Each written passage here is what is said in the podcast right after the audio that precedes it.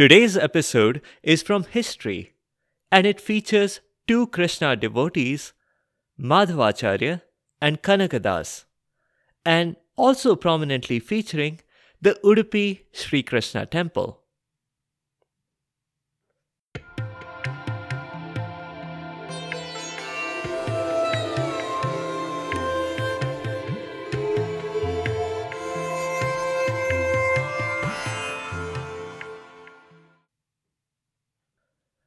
Welcome to Stories from India. This is a podcast that will take you on a journey through the rich mythology, folklore, and history of the Indian subcontinent. I am Narad Muni, the celestial storyteller and the original Time Lord. With my ability to travel through space and time, I can bring you fascinating stories from the past, the present, and the future. From the epic tales of the Mahabharata and Ramayan to the folk tales of the Panchatantra, the stories of Akbar Birbal and Tenali Raman. I have a story for every occasion. The purpose of the stories is neither to pass judgment nor to indoctrinate. My goal is only to share these stories with people who may not have heard them before, and to make them more entertaining for those who have. One quick note before we begin. You can now listen to this podcast on YouTube if you like. All 270 plus episodes are on it. The handle is at SFI Podcast. There's also a link in the show notes and on the site sfipodcast.com. Check it out. I will be creating some playlists by category as well. So keep an eye out for that if that is something you might be interested in. In this episode, we are talking about two huge fans of Vishnu, or, at any rate, fans of Krishna, which amounts to the same thing, since Krishna was an avatar of Vishnu. Not to toot my own horn too much, but I am Vishnu's number one fan, and president for life of his fan club.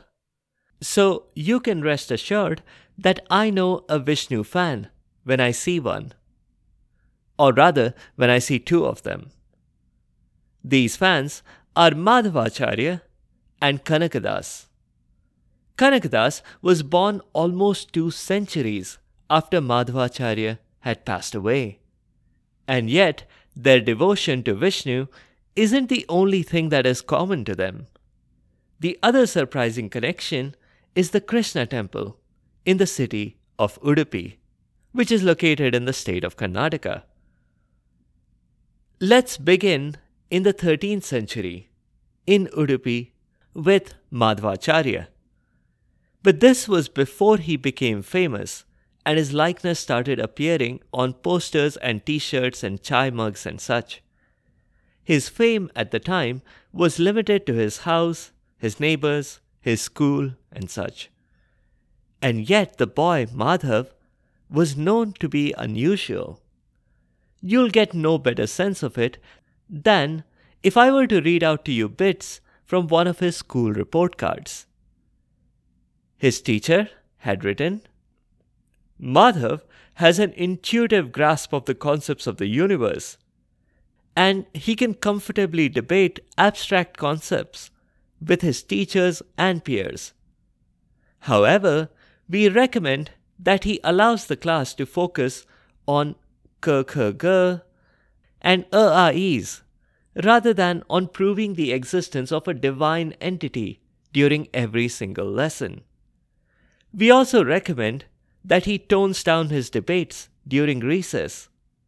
The other children are starting to form philosophical societies on the playground. That probably told you quite a bit. But that was just the beginning. Madhvacharya's abilities weren't just in the intellectual zone.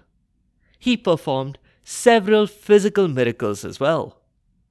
There was the time that Madhav had accompanied his father when they were visiting a nearby rich farmer. Being rich and being a miser often went hand in hand. And in this case, the farmer was no exception. he addressed the boy. All right, laddie. We big boys have to talk shop. So why don't you be a good boy and go run along and play in the banana plantation? If you like, you can even help yourself to a banana. Being a host, and a rich one at that, he should have offered something better chai, cookies, cashews, and so on. But this rich man took the easy and cheap way out. The skinny little boy would probably eat two bananas at the most, maybe four if it was a particularly long discussion. But it wasn't two or four, it was 4,000. Yes, you heard that right. This slender little elementary school boy ate about 10 times his own body weight.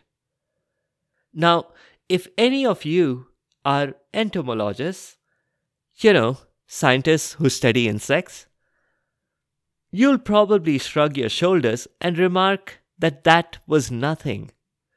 A polyphemus moth eats 86,000 times its own body weight. And that, I agree, may be true. But what Madhvacharya has got over a polyphemus moth is that he did it in a couple of hours.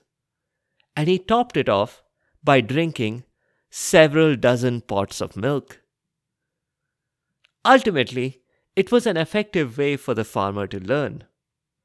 All the savings over the years by not being hospitable to his guests, he lost them all in that instant. Ultimately, the loss was bearable. The learnings were important. He was more generous to guests after that. But he also made a mental note never ever to invite anyone from Madhvacharya's family to his farm again. If they had business, he'd go visit them himself. Or do it on neutral grounds, like a chai shop where they could split the bill. That wasn't the only time Madhvacharya pulled off a miracle like that. Years later, on a visit to Badrinath, which is a holy pilgrimage site in the state of Uttarakhand, Madhvacharya repeated his ability to gobble down enough food to feed an army. And then, too, he did it in a single sitting. One of his followers nudged the other and asked if their guru was secretly a python. A suspicion that he doubled down on when Madhvacharya managed to stay immobile and to eat nothing for the following 48 days. Well, that wasn't all either. Madhvacharya did other things like turning tamarind seeds into gold coins, complete with the appropriate year and monarch's likeness stamped on those coins.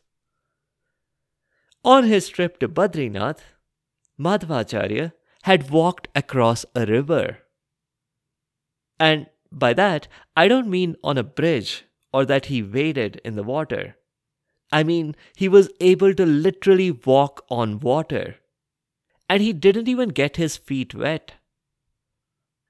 One evening, when his students needed to read, but there was no oil for the lamps, and the moon wasn't out either, Madhvacharya stepped in to help. A modern day Boy Scout may have started a fire by rubbing sticks together, but Madhvacharya had a much more nifty trick up his sleeve, or rather, in his shoes.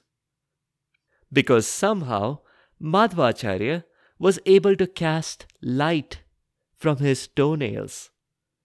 And not an incandescent light, which might have gotten uncomfortable, but the much more environmentally friendly LED variety.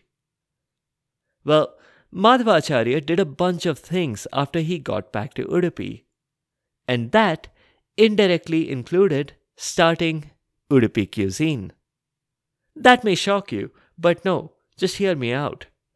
Madhvacharya established the Krishna Mutt in Udupi, which still does a lot of things for Krishna devotees.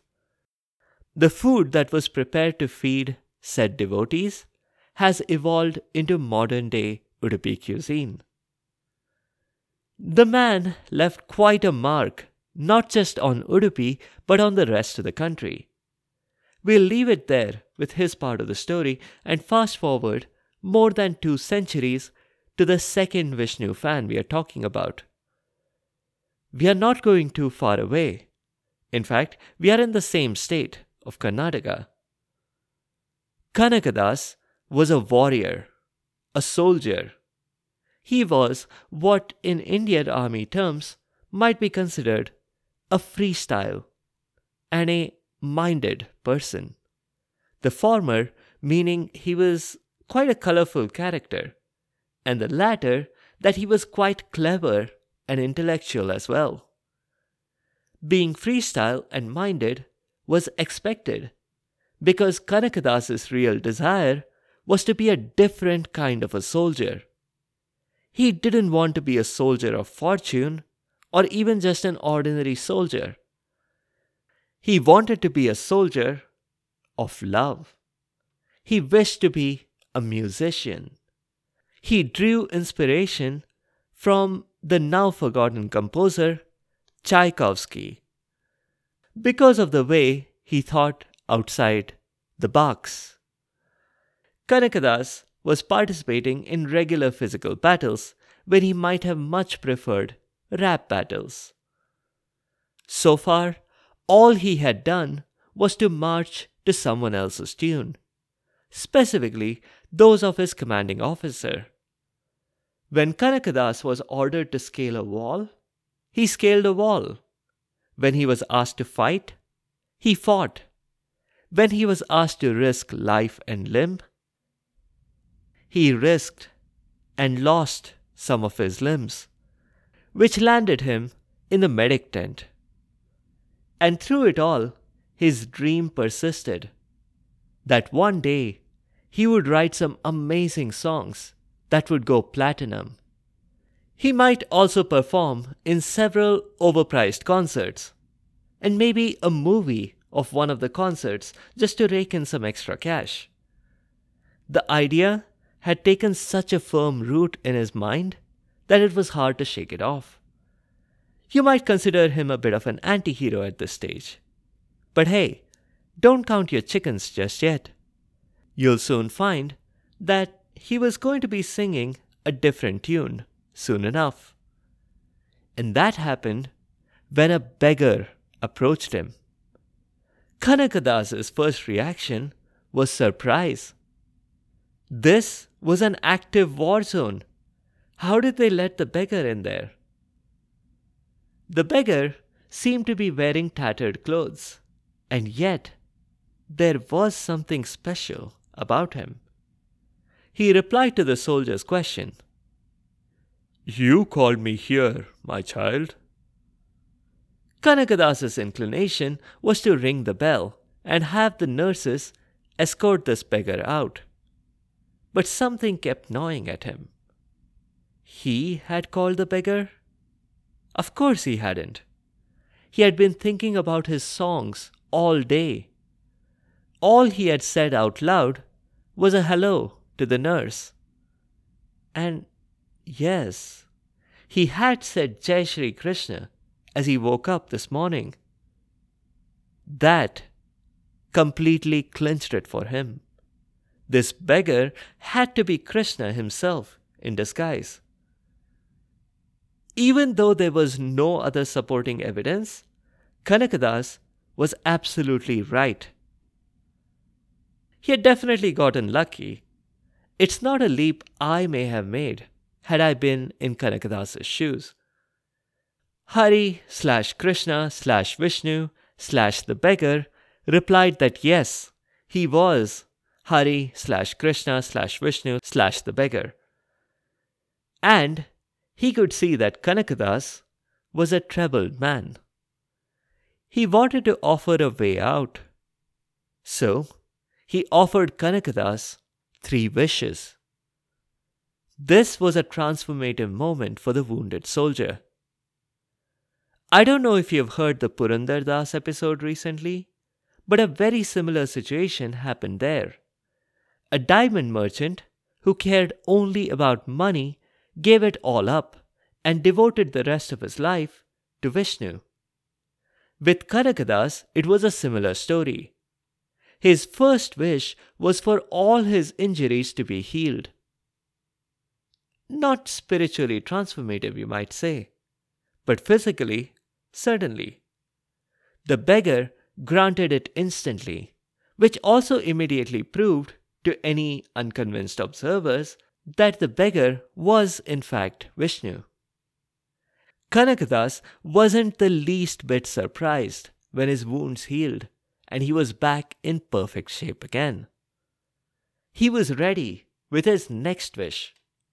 He wanted Vishnu to appear before him whenever Kanakadas called on him. Some of you might think that's a bit selfish. Wouldn't that be depriving the rest of the universe from Vishnu's attention? Even if it was just during fleeting moments that Kanakadas chose to call on Vishnu. But unlike real life, and unlike the chocolate frog's cards in the Harry Potter universe, Vishnu can actually be everywhere all at once. So this was really not a concern at all. As for the third wish, Kanakadas wanted once, right now perhaps, to view Vishnu in his original form. Not as a beggar, or even as just Krishna or Ram or any of the other avatars. He wanted to know what Vishnu really looked like. Kanakadas wasn't the first to receive this vision. Notably, Krishna revealed this to Arjun on the Mahabharata battlefield during the narration of the Bhagavad Gita. Let's just say that Vishnu granted this wish and leave it at that. And to be clear, I'm not simply dismissing it. I just don't think I can do justice to Vishnu's Vishwarup, his all encompassing true form, in any format written, verbal, visual. Let's just say that it has to be experienced to be understood. I have been lucky in this respect, as has Arjun. And now, Kanakadas had just joined the club. The spiritual transformation was complete even before the wishes were granted. Kanakadas had not asked for personal glory or new songwriting abilities. He had only asked for things that he could do to spread knowledge about Vishnu across the country. Kanakadas began his mission. Getting out of the army was easy enough none of the commanding officers looked at him when making the discharge decision.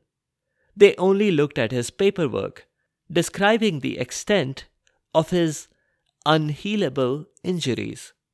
And so, Kanakadas was given his pension, a medal, some flowers, and was politely shown the exit door. Kanakadas gave away the medal and the flowers to some beggars right outside.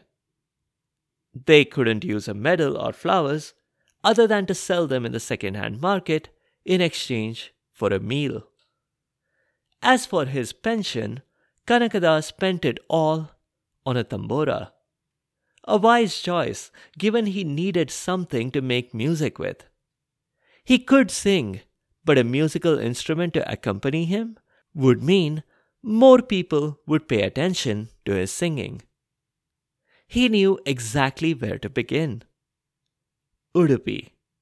He landed there with no checked baggage or carry on, just his tambura, which qualified as a personal item on the bullock carts that he hitched a ride on. He had chosen Udupi because this was it. This was the Krishna capital of the country. There was the Krishna Mutt, run by disciples of the school of Madhvacharya. There was a temple with a very famous Krishna idol. If Kanakadas wanted to spread new praises and new songs about Krishna, there was no better gathering of Krishna devotees. He decided he would kick things off with a darshan of the Lord himself. When he walked into the Udupi temple complex, though, something happened that may throw some questionable light on his decision to spend all his money on the tambura. Because Kanakadas was denied entry. The security priests, who acted very busy and all important, didn't even waste time explaining. They simply pointed to a sign that said, Management reserves the right to refuse darshan. And it suddenly became clear to Kanakadas why that was. He looked down at his own clothes. They were just dirty rags. Maybe Kanakadas should have invested at least a couple of rupees on his own appearance. He could have gotten the oak version instead of the neem version of the tambura and used the rest of the money to get a nice new dhoti. It was too late now. He'd try again in the evening hours when hopefully, in the poor light, the security priests would not screen him out again. Evening came and Kanakadas tried again. But as it happened, the security priests were not there. Unknown to him, they had stepped away for their chai break. And they had left the gate unlocked. Well, that was practically a sign of welcome. So Kanakadas walked in confidently and started towards the inner chamber where Krishna's idol was located. This was an important moment for Kanakadas. He had heard of this temple and the Krishna idol, and he really, really wanted this darshan. Even though he had previously had the much more comprehensive Vishwarup, when it came to visions of Vishnu, he always wanted more. But he didn't get to see the idol. The security priests came back. They saw him on the premises and immediately tackled him to the ground. And because they recognized him from earlier in the day, they now suspected ill intentions on his part. So they beat him up and threw him out. Kanakadas lay on the ground outside the temple. He wasn't upset at the priests. His attention was all on the Krishna idol inside the temple complex. His body hurt from the thrashing, but he walked to the western side of the temple.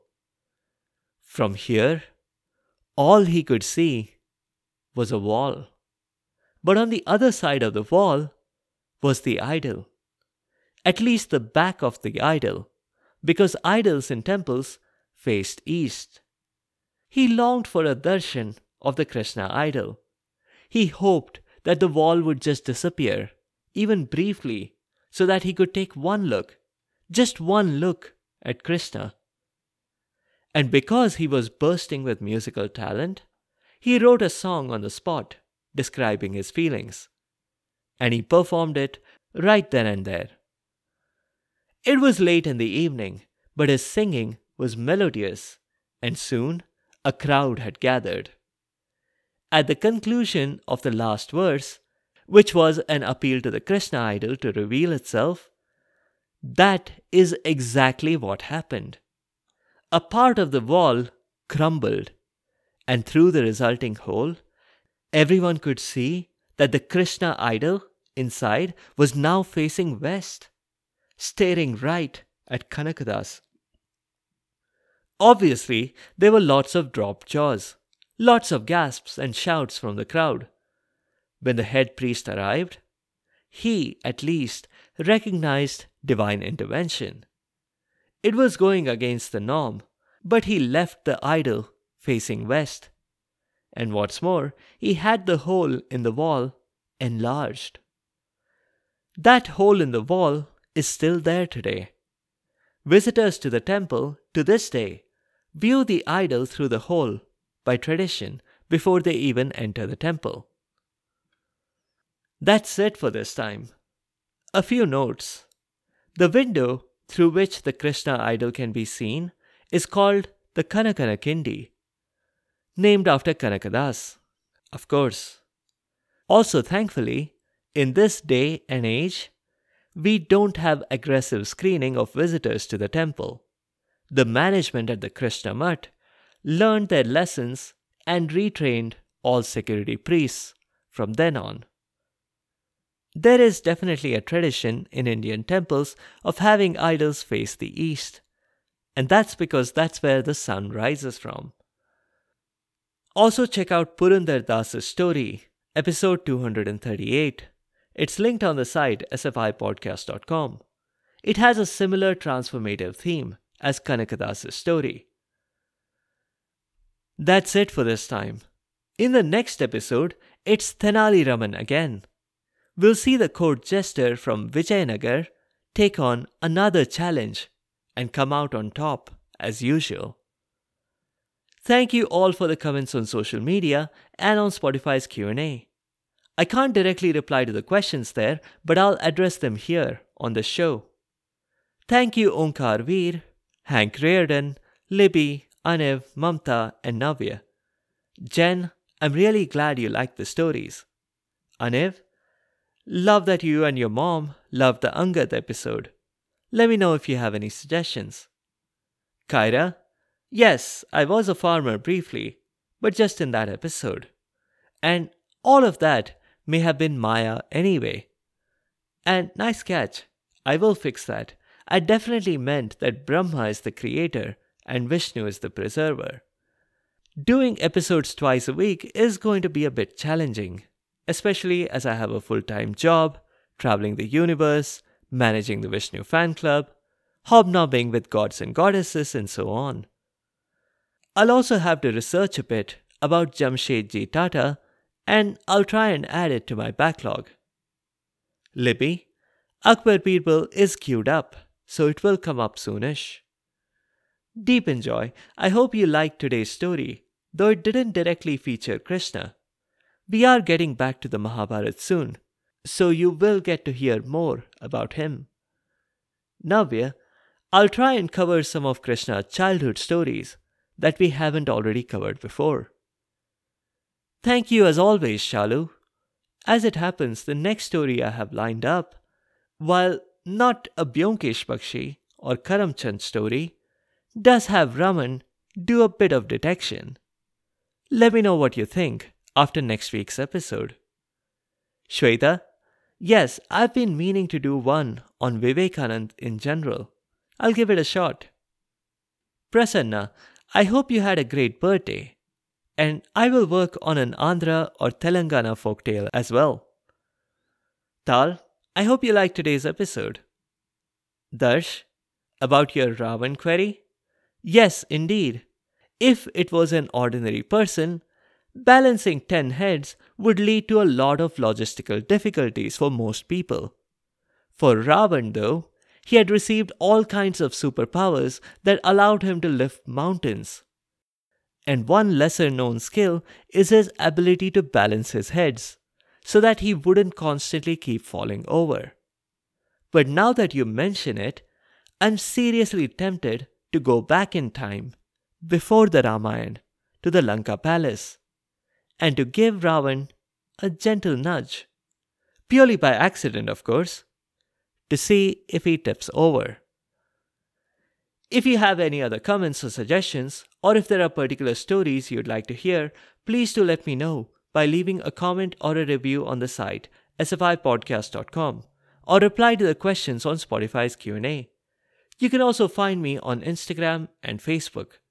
You can also listen to the show on all podcast apps. And now, you can also do so on YouTube. If you want to send me an email, it's storiesfromindiapodcast at gmail.com. Be sure to subscribe to the show to get notified automatically of new episodes. A big thank you to each and every one of you for your continued support and your feedback. The music is from purpleplanet.com. That's purple-planet.com. Thank you for listening, and I'll see you next time.